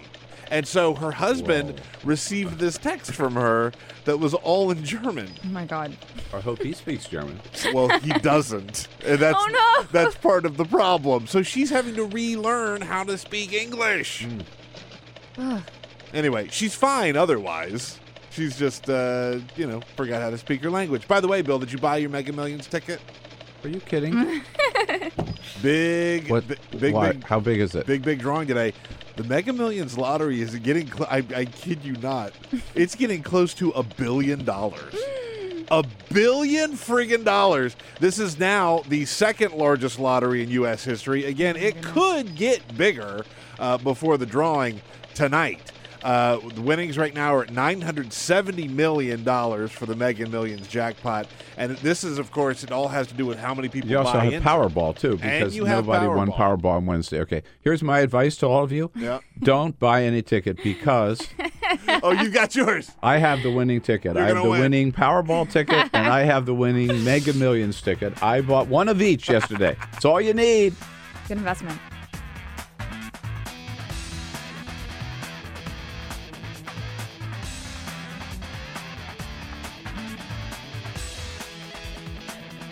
Follow us on Twitter at BP Show. This is the Bill Press Show. Yep, a big shouting match outside the Oval Office yesterday. John Bolton and John Kelly going getting right to it. People thought they might end up punching each other, arguing over uh, what to do about uh, 4,000 people reportedly heading for the U.S. border. Donald Trump says he never heard anything. hmm Yeah, if you believe that. hey, hello, everybody. What do you say? Happy Friday. It is a Friday, October 19. So good to see you today. And it's good to have you part of the program as we reach out to you from our studio on Capitol Hill here in the nation's capital, um, the capital of the free world. And we are joining you everywhere you are in this great land of ours. In fact, all around the globe, online on YouTube, youtube.com slash The Bill Press Show. Joining you on Free Speech TV as well and on the radio, WCPT. Hello, hello, hello, all you WCPTers out there in Chicago and the greater Chicago area. Good to have you with us today with uh, lots to talk about. Yes, indeed. Uh, Donald Trump may not be too uh, eager to talk about uh, the murder of Jamal Khashoggi or to condemn the Saudis, but boy, is he ready to talk about the mob that's heading toward the U.S. border.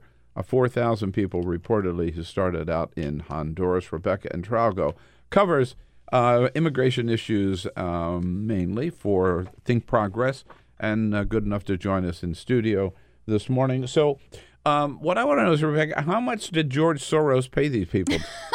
I saw that the other day. I didn't even want to engage. Was it? Are you talking about the tweet from Matt Gaetz? Matt Gaetz, Congressman Matt Gaetz, had this tweet about there were like George Soros's people were handing out money to like people in the Honduras or uh, you know Guatemala who are in the caravan and. uh, this whole crisis actor thing is like getting out of hand. I, I don't even know how your brain even comes up with that. But um, to my But- knowledge, no one, none of them are paid by No, George it's Soros. ridiculous. But but uh, because apparently there was some video of somebody Yeah. giving some of them some money. Well, they were st- they were heading off on a trip that could take them six weeks or Mhm. whatever, and people, relatives, were maybe giving them some money for Yeah. along the way, right? Yeah. The idea, and but but this is big. Donald Trump mentioned this yesterday. He Mhm. said, "Don't have any, don't have all the facts, you know." I'm not- Yeah. But let me throw this out there anyway. You know, Yeah. there are re- reports that Mhm. they might have been paid by the Democrats who are who have timed this Mhm.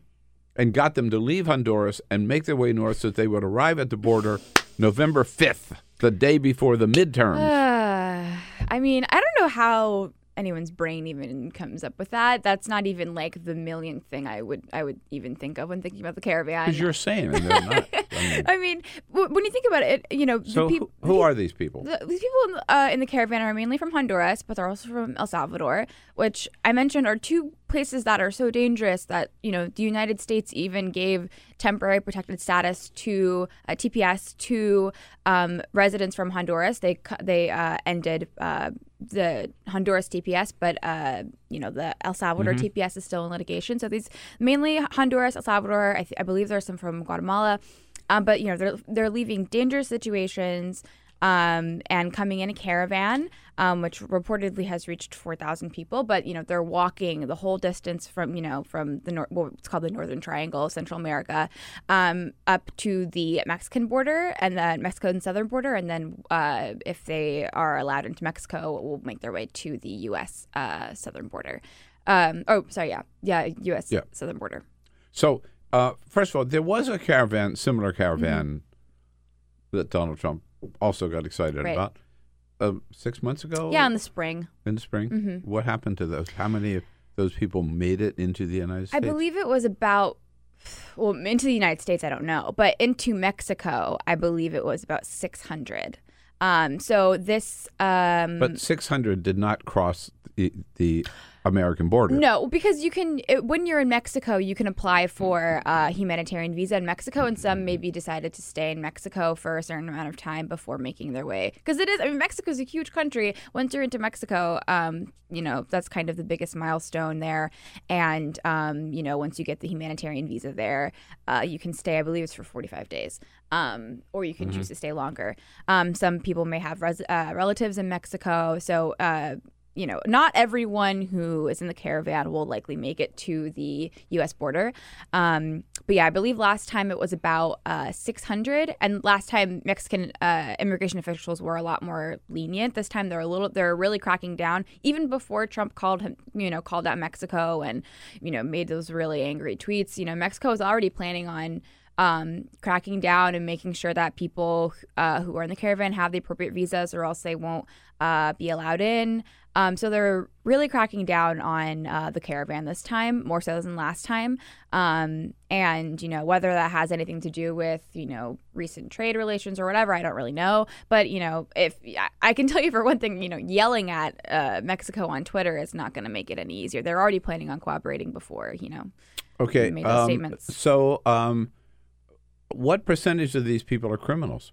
Donald Trump says basically they all are. Uh, I mean, these are people with their children. Uh, I, I, I, you know, calling all of them criminals would be, uh, you know, slander. These people are not criminals, and and, and well, you know, he started out running for president by calling them murderers, murderers and rapists. Exactly, and I and I think and the way he views and this will be a shock to no one is I think the way he views immigration is I don't think he understands in his mind. You know, when he started out his campaign, you know, he said Mexico isn't sending their best. Mexico isn't sending anyone. These people are voluntarily coming to the United States. They're not chosen by the government. Uh, they're not chosen by you know Honduran government, uh, you know, Salvadoran government. You know, these these people are voluntarily leaving, and the idea of a caravan was started by immigration activists in Central America because the you know the the path from Honduras, El Salvador, you know, northern triangle countries in Central America was so dangerous that you know people were getting kidnapped on the way if they were you know traveling in low group numbers. So they organized caravans. So you know there's strength in numbers, and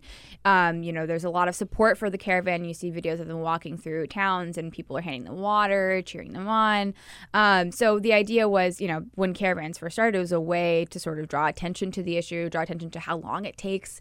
Uh, you know, these people are, are, are sleeping in, you know, gymnasiums and you know, for weeks um, just to get to the border. Anyone who, you know, it takes a lot of strength to pick up your life. Um, and decide that you want to walk in, you know, in those dangerous conditions for. Well, first of all, they wouldn't undertake that unless things were really Oh, bad in absolutely. their home country. I mean, in, in, in San Pedro Sula in in Honduras, where the caravan was organized, that's one of the most dangerous cities in the world.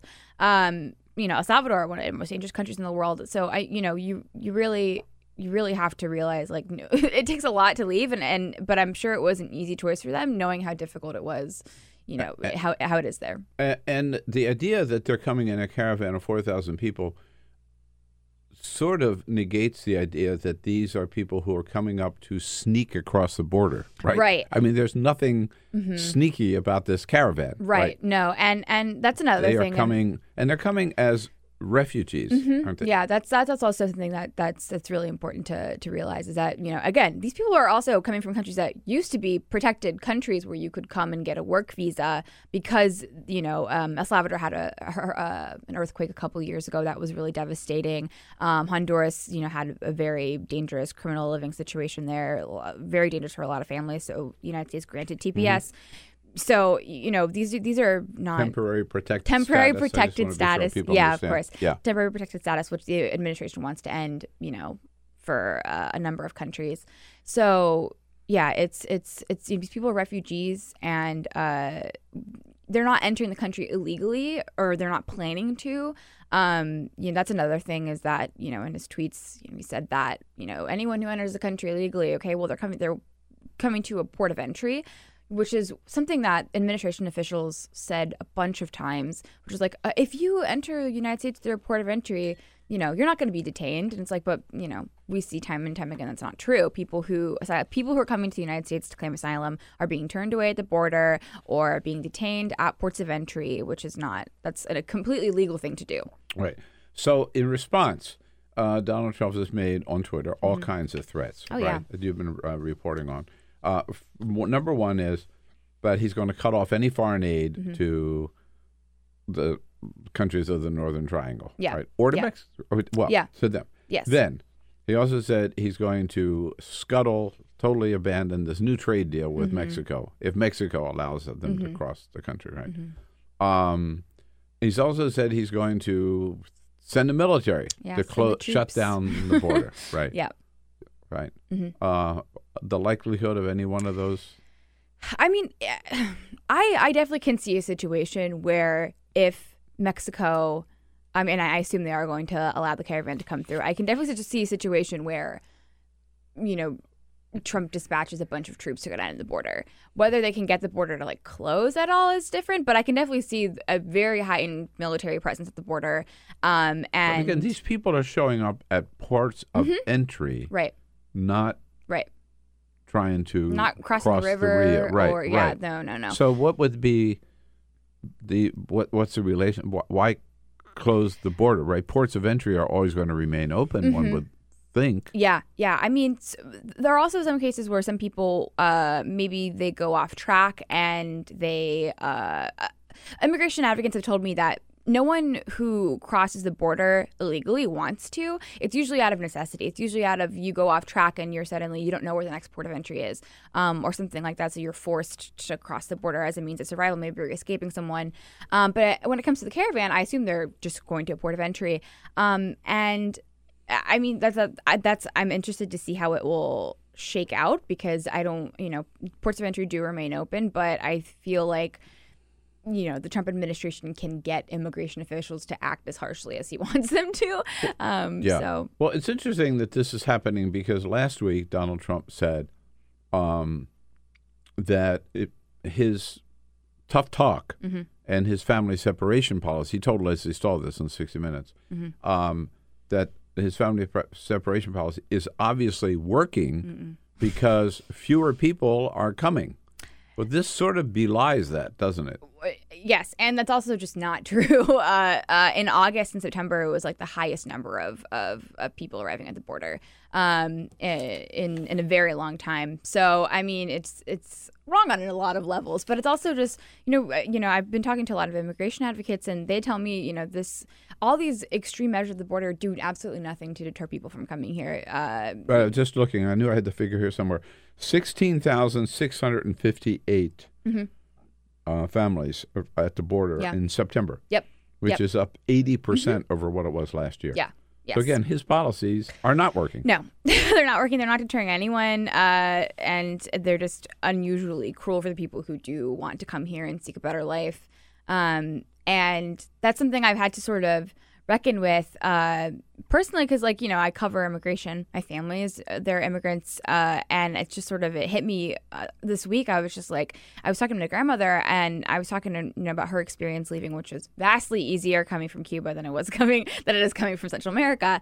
But still, you know, you have they left all their belongings. I don't have any family pictures of my family. Um, you know, anything anybody past my grandmother, I don't know what my great grandfather looked like. I don't have any family pictures or anything. They weren't able to take anything with them.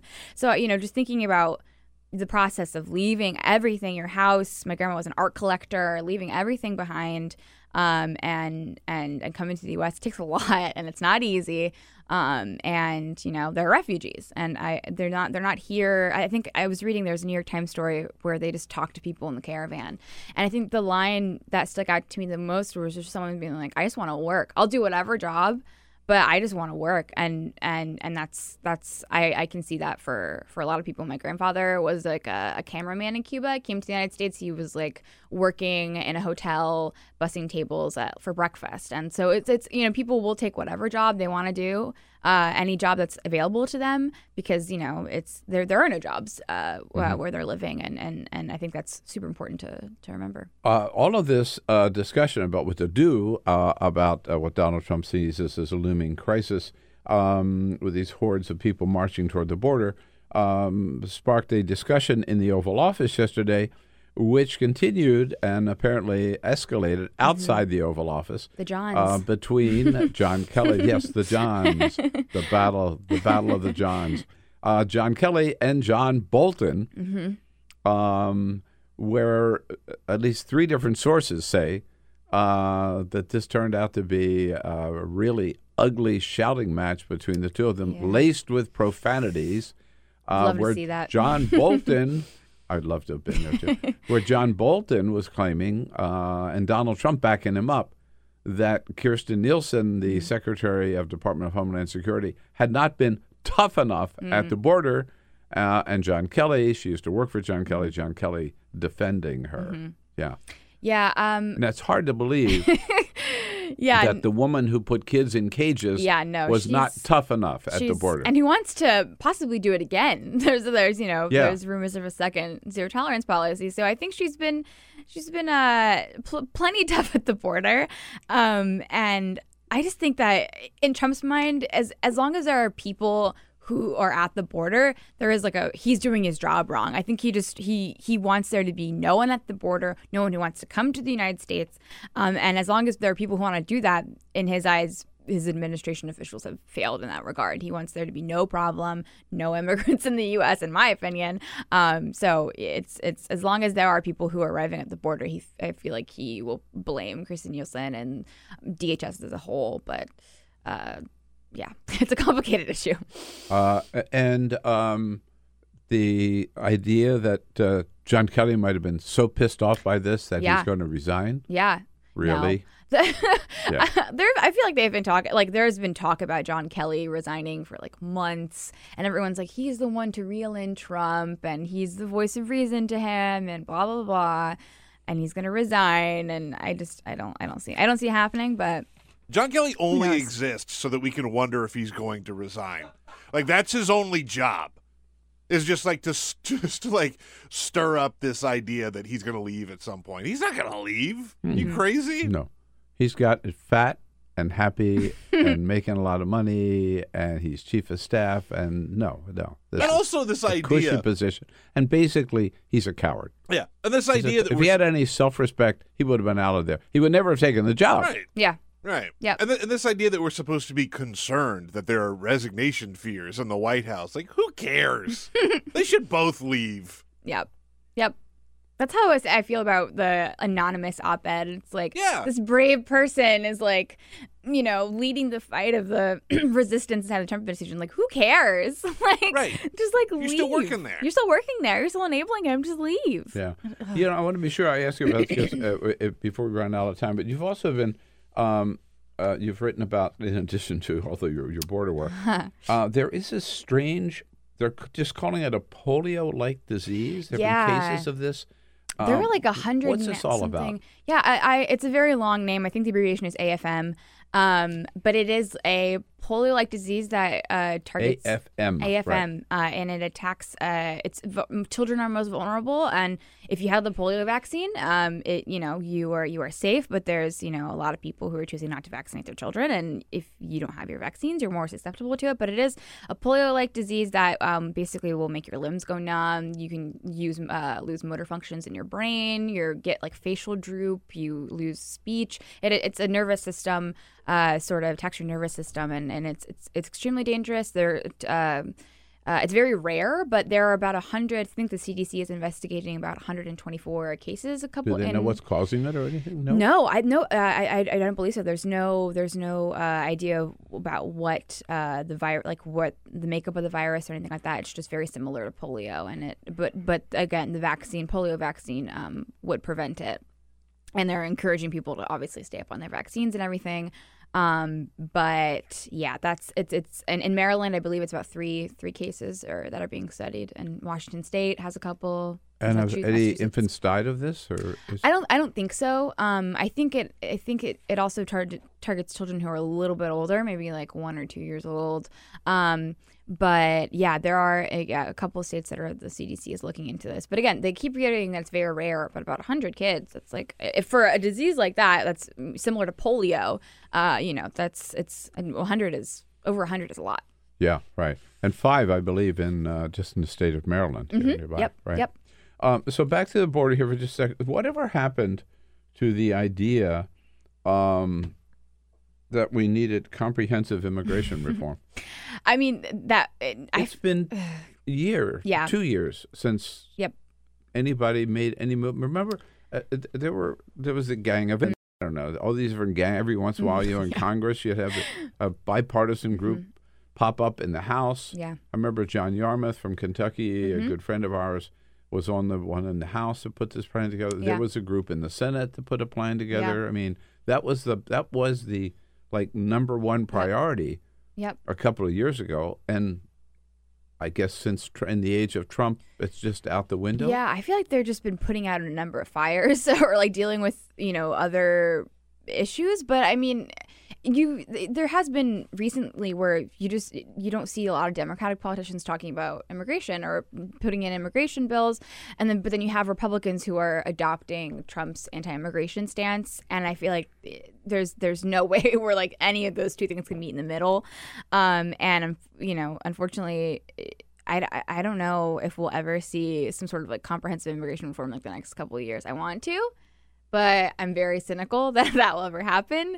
Uh, But in the near doesn't this crisis, so-called crisis now Right. at the border, whatever, whether it's the family separation policy, the zero tolerance policy, um, or these temporary protective status, Mm-hmm. all, all these issues that we're dealing with individually, doesn't doesn't don't they all underscore the need Yeah. for some across the board Yeah. approach to Yeah. dealing with the problem, which has always included pardon me, greater protection at Mm-hmm. the border, some status for those who are living here now illegally, Mm-hmm. and then some limits on the number of people who come in legally and illegally. Yeah, I think I think I mean, I think also there's just a, number of Democrats who don't want to support any immigration bill that has uh, funding for the border wall or any. Well, yeah. I mean, So- Donald Trump has sort of upset the apple cart Yes. by throwing that in there, Mhm. right? For him, border security Yeah. is the freaking wall. Right. So the, for the immigration compromise bills that have come through on the Republican side have always included funding for the border wall, and, a, and Democrats are,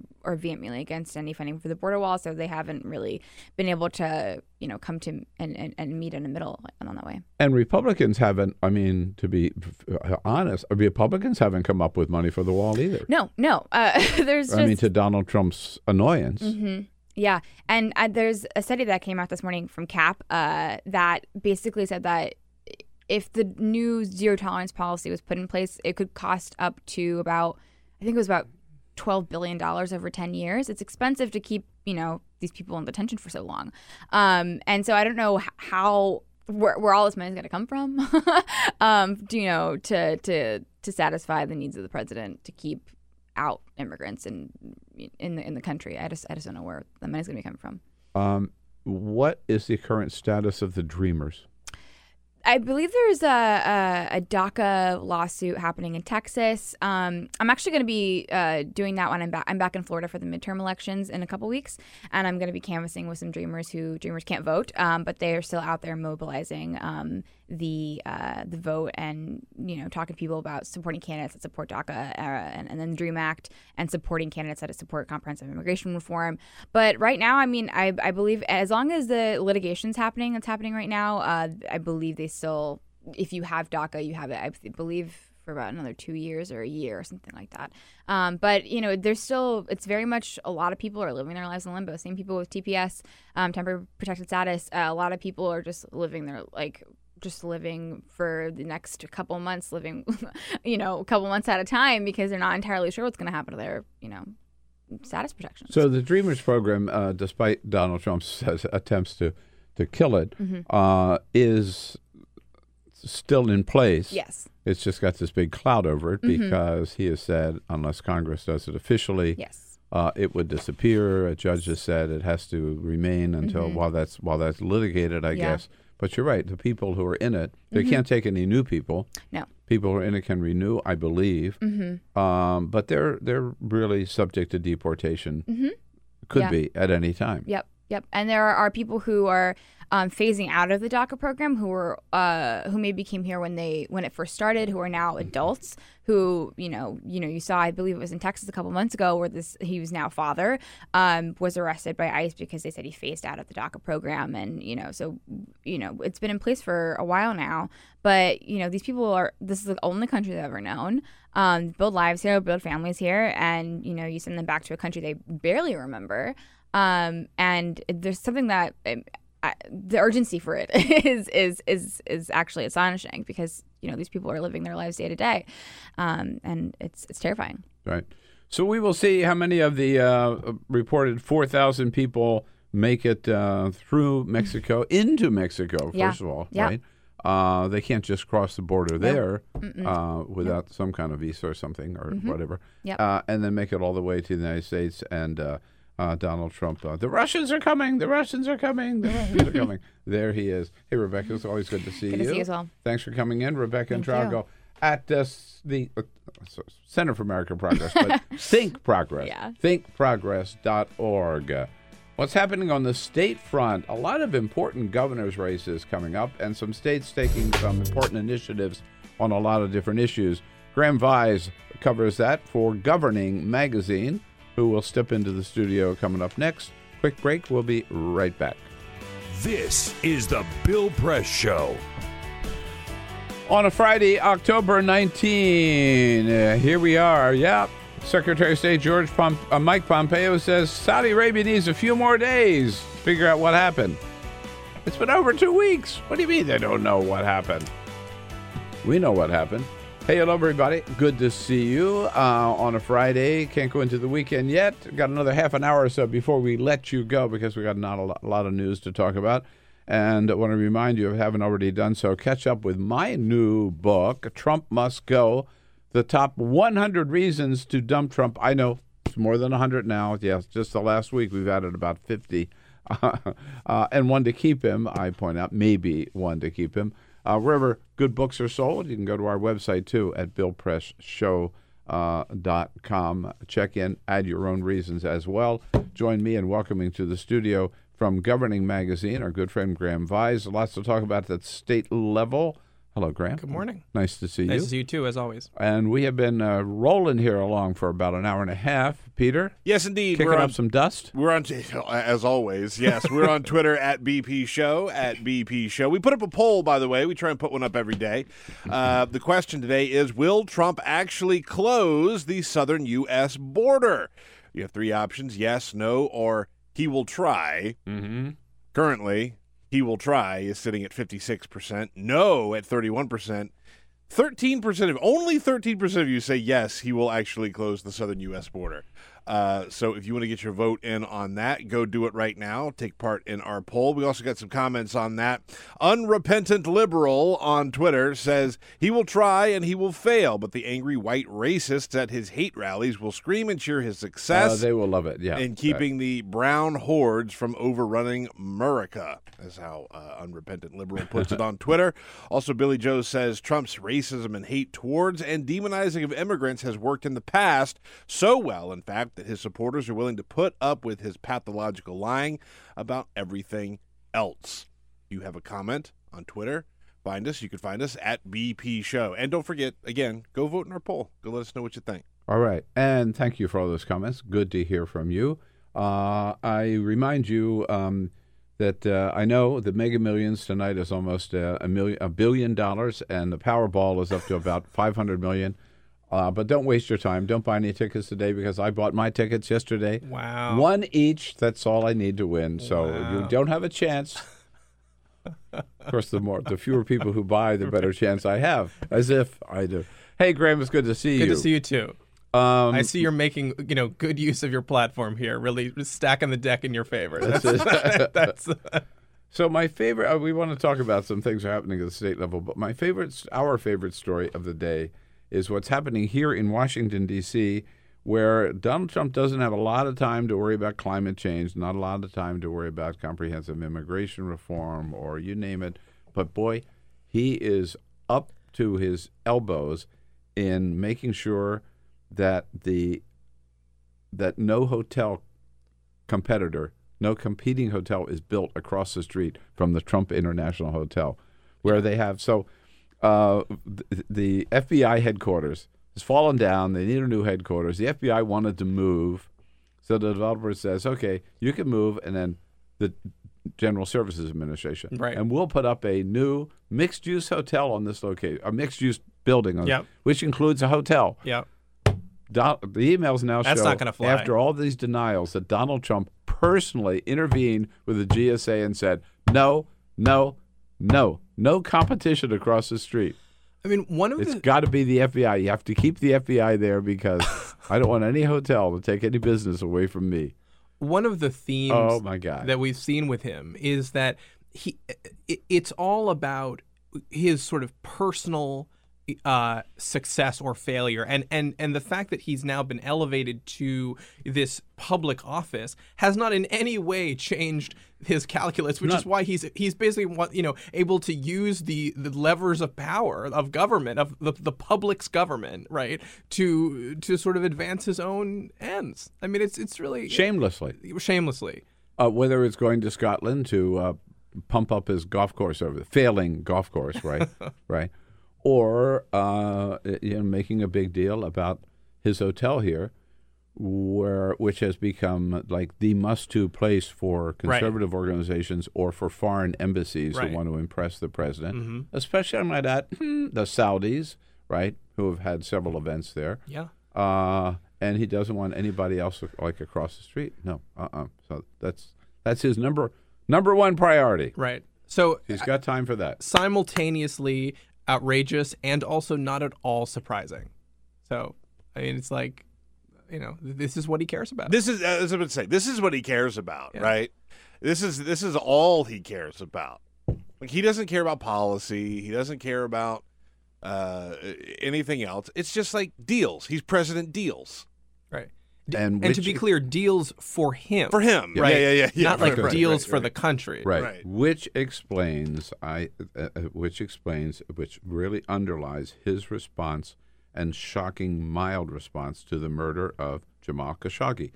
It's about deals. It's about deals in this case for the United States, where he's claiming it's 110 billion dollars Mhm. in arms sales. It's really been about 10 billion dollars, Mhm. 12 billion dollars, and about the deals that he has made over his business career with the Saudis, which are gazillions of dollars. Mhm. Selling his yacht, selling the Plaza Hotel, selling these condominiums for 40, 50 million dollars, selling a whole floor of the Trump hotel, uh, Trump uh, Tower in across from the uh, UN. Yeah, I mean his one of his biggest sources of of wealth has come from the Saudis. So he's not going to turn against them now. And one would hope that a president of the United States who was going to uphold the principle of press freedom, the, the, the sort of American values, you know, the interests of his country and of the public, and just like of morality, would balance the. There's no question that the United States, you know, has this, you know, longstanding relationship with this with the Saudis, and th- that obviously is something that factors into the calculus of any president. But it is shocking that there seems to be no effort to sort of weigh the, the sort of pragmatism of dealing with that country and also upholding this idea that like no you will not you know dismember a a, a, a, a American based Washington Post reporter. Like we will not stand for that. Yeah, but you- but to the earlier point you just made he just doesn't think that way. It's just not it's not how he even conceptualizes the issue You know, I have been thinking. I mentioned earlier today. What if Jamal Khashoggi, for example, had been a I heard you say an that. American Christian pastor? Right. I think the response would have been different. Right. By the way, did you hear what Pat Robertson said? Oh, Pat Robertson. Yeah, we have to. It's the bud, bottom line's the money, right? Yeah. Didn't he say the same He- thing? I thought he was really providing some Yeah. real uh, sort of like spiritual leadership on that on that issue. Really, really, really, really, you know, making a good showing. Basically, completely, you know, talking in the terms of sort of crass business arrangements and and and like eliding the entire moral outrage of what's going on. I, it's just. It's really I don't you know I I I I, I don't No, write about would- Pat Robertson. I, I you know it's like not my my th- you know my fight to, to wage, but it's like I just I was I was just shocked by that. Um, we shouldn't be shocked by anything that Pat Robertson says, but Yeah. you know what? What's striking, Peter, is how long have we been doing this show, and we've been making fun of Pat Robertson for. Oh, my God. Is that true? I mean, no, from the from day one. I literally, I think we it- used I to think do in the, the pancakes yeah, thing. the, the, the power pancake Power mix we had. I think that was we did bits on that in year one, and we Wow. are Wow. we're in Yeah, year four- thir- almost 14 14? years Yeah, of right. doing the show. And we used to talk about his power packed, protein filled pancakes that And- he used to eat before his workouts. And Pat Robertson is still out there and still, saying crazy crap. Right. It's insane. Yeah. It's insane. It is. We haven't gotten any better as a country. No okay. Now, uh, so what's exciting at this? For, I, I, I don't know if I've seen you since, but I gave a speech recently in San Antonio to a group of state um, administrators. Nice. And my point to them was, um, and so they wanted me to talk on the how do you get Washington working again? Well, so my points were like twofold. Number one, why do you want it to work? You know, the, the more Washington's working, the worse off we all are. Right. Uh, Certainly, progressives two- shouldn't be rooting for Right. effectiveness This, this in, Washington this, in this government. Right. Number two, um, it ain't going to happen as long as nothing's going to happen Why? as long as this gang is in charge. But number three, why should you really worry? Because you're doing great things at the state level. The action today is really at the state level, I believe, in so many areas, good and bad, by the way. Absolutely. Yeah. Absolutely. But one area, what, what's the most exciting thing happening out there that you've seen? Well, I've been uh, kind of preoccupied with covering a lot of the ballot measures, ballot initiatives that are going to be uh, on the ballot in November uh, Yeah. across the country, which every state has them, right? Or, or I think, or at least most states do. Um, Too many do. yeah. California, especially. Yeah, that's right. And I actually uh, just published a, a California story, but the, the story that I, I thought uh, you, and and uh, and everybody here might be interested in is that the uh, the fight for recreational marijuana, which is I know it's a key concern of the Bill Press show. It's a national Um, holiday for uh, us, uh, April uh, 20. i- Is uh, is uh, moving to the Midwest potentially if uh, Michigan and North Dakota, a, a red state, um, approve ballot measures next month to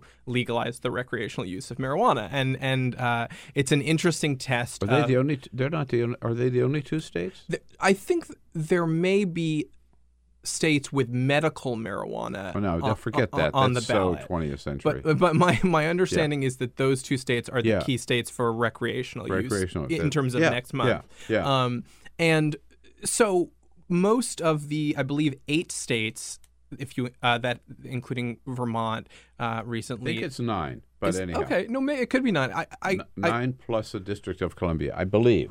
But Yeah, anyhow, I thought it was eight, but uh, it, either eight or nine, I guess, uh, that have legalized recreational use already. Right. And so this would be uh, the first pair of states, sort of, uh, again, in the Midwest. Most of the previous states have been kind of coastal states, not all of them, but most of them. Yeah. Um, and so, you know, obviously Colorado, all you know, Colorado did it. started, but now it's, um, it's it's a, the blue wall in the west, right? right. Oregon, Washington, California. Right.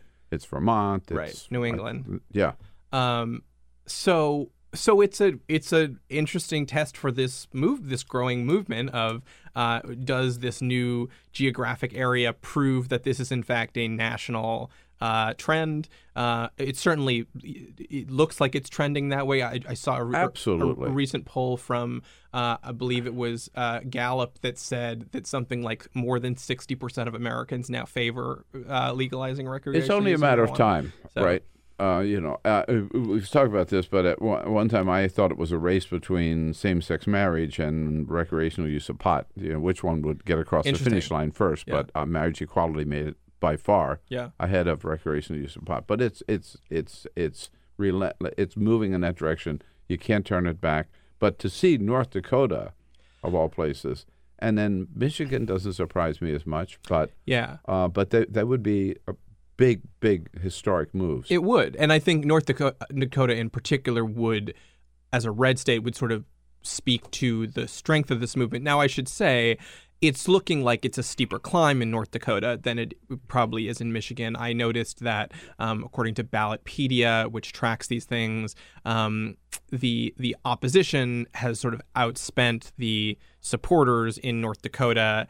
Uh, i- i- whereas the opposite is true in, in Michigan. You know, obviously opponents continue to make these arguments about, you know, it's going to uh, increase use of marijuana. It's going to, uh, you know, make it more available to children. It could even harm public safety if people are driving while high. But, you know, I think to your point earlier, I think the, the trend definitely does seem to be in one direction, and uh, I, I wouldn't I wouldn't be surprised to see more and more states take this move. And You know, did you see that line in um, um, the lines rather in Canada? Yeah, man. I mean, no, no, I mean long line because Canada uh, just this week. Okay. right, I guess it became it was Tuesday, I think. it became Wednesday, effective. yeah. It had passed, and it became effective, and so it was the first time these dispensaries were opening. Oh man, the Canadians they were out there and camping out. People literally Yeah, lined up yeah. overnight, and they Yes, and some of the yes. stores opened up at midnight Mhm. uh, to allow people in. And you know it's It's great. like it's like Black Friday or Li- something. literally, literally Green Friday. Yeah. Uh, one of the things that they that they did, we've we've done this, we've done stories similar to this here in America. Uh, their version of the Girl Scouts in Canada, they were setting up tables outside of the dispensaries selling cookies. Wow. Because duh. And Yeah. there was one The they interv- munchies, get the munchies. totally. And they interviewed one uh, uh, girl that was outside at this uh, at, at her stand that she gets up. She was like, "Yeah, I sold out in like 45 minutes." Who says this doesn't benefit the youth? Come I mean, on. look, yeah, even conservatives, That's smart conservatives have to get on board with this. It's good capitalism. yeah, it'll be interesting to see that. So, um, states have also are also active out there in immigration. Yes. um, um, measures as well. right? Yeah. I mean, I And not um, necessarily in the direction progressives might want to see them go in. That's yeah, right. I mean, I, I I did a quick roundup a few days ago, uh, sort of looking at uh, you know all the various immigration measures that have been passed, and um, you know it's it's sort of a, a muddled picture. You know, so obviously some states are sort of cracking down, consistent with what the Trump administration is pushing. Pushing. Um, you know, others are sort of uh, you know liberalizing. I think I may have. s- talked about this on the show before. That to me, the the most interesting immigration uh, measure that is coming up on the November ballot is this uh, sanctuary state law in Oregon, which I think we discussed before. Basically, Right. the question is, will they uh, uphold or overturn the, the actually the oldest sanctuary state law in the country, where uh, you know so this is a referendum to overturn the state law. to, right. So Yeah. so the existing state law. Right. And uh, and you know. Uh, There's a little bit of drama because four years ago, even though Oregon is a blue state, four years ago there was a referendum on whether to give driver's licenses to undocumented immigrants, and it actually failed. You know, so basically there is some right wing anti-immigration energy in the state, and so I, I suspect that given uh, given that it is fundamentally a blue state and given the kind of intensity with which Democrats are uh, energized this year, I, I, I would be more surprised if they overturned this law. But, you know, it's so amazing that everything is the Trump paradigm. I mean, you talk to advocates on both sides of that issue. You know, the the supporters of the sanctuary state law who want to defend undocumented immigrants, they say, you know, we don't want our state to be part of Trump's deportation force. We want to, you know, stand up now more than ever. And the opponents of the sanctuary state law say, you know, if we can do it in Oregon, we can do it anywhere. We want to vindicate Trump's, you know, approach, you know, rule of law, the whole thing. Right. So it's fascinating. One of the other things, of course, that's uh, fascinating at the state level is we've talked a lot about the blue wave. Politico reports this morning that while um, we might ex- we could ex- safely expect to see a blue wave result in control of the House of Representatives moving to the Democrats, uh, we also might see evidence of the blue wave, not so much in the U.S. Senate, but at the level of governors. Um, I was just looking at the numbers this morning. There are um, 36. First of all, Republicans now control 33 out of 50 governorships. Yeah. So they've got They've done they've got the really well at that right level. now. Yeah. Uh, this year there are 36 governors up for um, It's a lot. uh, 36 races up. Uh, at this point, according to Politico, Republicans lead in 17, Democrats lead in 12. Uh, again, Democrats start, starting so far behind. Right. That's a big pickup for them. Uh, seven are rated still as a toss up. But the, gov- the states where um, Democrats are favored include Illinois, Michigan, again, um, New Mexico, Mm-hmm. Minnesota, Connecticut, and Rhode Island. Uh, your Yeah. home state of Rhode Gina Island. Raimondo. Gina Raimondo. And that's up actually- for re-election. actually- so some of these are re-elections, some are. Right. But to pick up Illinois would be a Yeah. flip. Um, Michigan would be flipping to the Democrats. New Mexico flipping to the Democrats. Minnesota, I think, would, would remain in Democratic hands. But Yeah. uh, there's some real opportunities there for Democrats that look pretty, according to Politico, like they're in. Yeah. Illinois, Michigan, New Mexico. I would be remiss in. if I didn't say I, I think people should read Politico. We also have comprehensive predictions and analysis at governing.com. Good for you. Uh, Alan Yes, Greenblatt, yes. my colleague, has been Uh-huh. following this as well. Yeah. Um, and uh, yeah, I mean, it, it. I think, and what's interesting, of course, is that um, with redistricting on the line uh, in the coming years, uh, and obviously all of this policymaking at the state level, that you know the governors' races and and uh, and state house le- state legislative races are another crucial way that Democrats can try to wrest back power um, from Republicans. And and I, I do think not just because I'm now covering this full time, but it is a sort of underappreciated battleground which has real you know implications and repercussions. And um, you know f- one thing that's I've, I think about a lot is um, there are a lot of states that are now considering whether to uh, enshrine the right to choose into state law you know in, in states where it doesn't exist. And now with with Brett Kavanaugh on the court you know that all of a sudden feels like a much more significant question of you know w- is your state going to be a state that protects abortion rights even if uh, you know either Roe v. Wade is overturned or even more likely they just sort of really continue to chip away at the at the at the Supreme Court Uh, level. other states that were basically, according to Politico, and I haven't seen uh, your colleagues uh, work in governing. I'll send it over to you. uh, you sh- please. Um, other states that are in play, very much so, like considered basically tied. Right. Um, Iowa. Yep. Think, think about the- if these could flip to Democrats. Iowa, Ohio with Richard Cordray there, uh, Wisconsin where Scott Walker is looks like it could very well go down. Georgia, Stacey, Stacey Abrams. uh, up against the Secretary of State who is trying to suppress the vote to keep votes away from her. I know.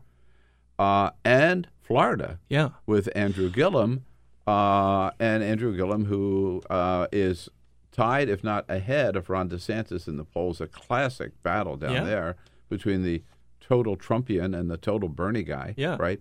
Uh, with probably the fate of Senator Bill Nelson Hanging for reelection hanging in the balance. Yeah.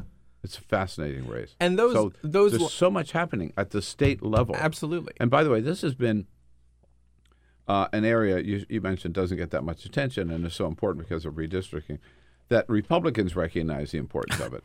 No kidding. That's why they have 33 out of 50 governors. Democrats have been asleep at the switch there. Now this year, they're really they really are focusing on the governor's Right. races. And Gillum and Abrams are two examples of of politicians who will immediately be rising stars in the party if they if they were to win. Totally. You know, Yeah. charismatic. Uh, you know, really really going places. Right. Um, th- uh, s- s- so many, so much other news. Last night, uh, Donald Trump out in Montana, uh, and uh, he was in sort of a like a fighting mood in uh, Mo- Montana last night, uh, and he had to recognize in the crowd was Congressman um, Greg Gianforte, whom we wouldn't even know about except that uh, That's a probably true. A couple of nights before he was elected, he was asked a um, impertinent question, perhaps I forget what the question was, by a reporter, and Gianforte slammed him, um, Yeah. gave him the body slam. You would think that this is not something anybody would celebrate, but then again, we're talking about Donald Trump. This was like the day of the election or just before. And I said, Oh, this is terrible. He's going to lose the election. Then I said, Well, wait a minute. I know Montana pretty well. I think it might help him. And it did. Yeah, and then Donald Trump went on to say anybody who can body slam a guy, and he acted it out. Yep. Right. He's my kind of guy. By the way, never wrestle him. You understand that? Never. Any guy that can do a body slam, he's my kind of. I mean, look, kind of appalling, isn't it? I mean, the guy who also told protesters, I mean, his, his Supporters. supporters at his campaign rallies in 2016. Yeah, you punch out these protesters. Don't worry about it. I'll pay your legal fees. I mean, I am. Where do you go? Always happy to come on the show and joke around and be lighthearted. I, I- just, I feel nothing but, uh, I just feel shocked. I mean, I just feel, I feel really disheartened by it. I mean, this is the guy who is supposed to be the, who, who is the leader of the free world, and you know, I mean, to to to basically make light of and in fact cheer what is you know vi- a violent assault of a, of a reporter who by the way I, I I'd have to check the tape but my recollection is that his question wasn't particularly impertinent No, and no. even if it was Yeah. it doesn't change it the guy threw the guy to the ground he broke his glasses you know and like look I, you know he's fine but it's an it's outrageous from the president of the Yeah, United there was a time when you told your kids, you know, you want to grow up to be like the president of the United States. Hmm. Don't say that anymore. Hey, Graham, have a good weekend. You too. On that note, thanks for coming in. It's always good to see you. Always good to see you. Governing, governing.com. And you have a great weekend, too, folks. We'll see you is Monday. The Bill Press Show.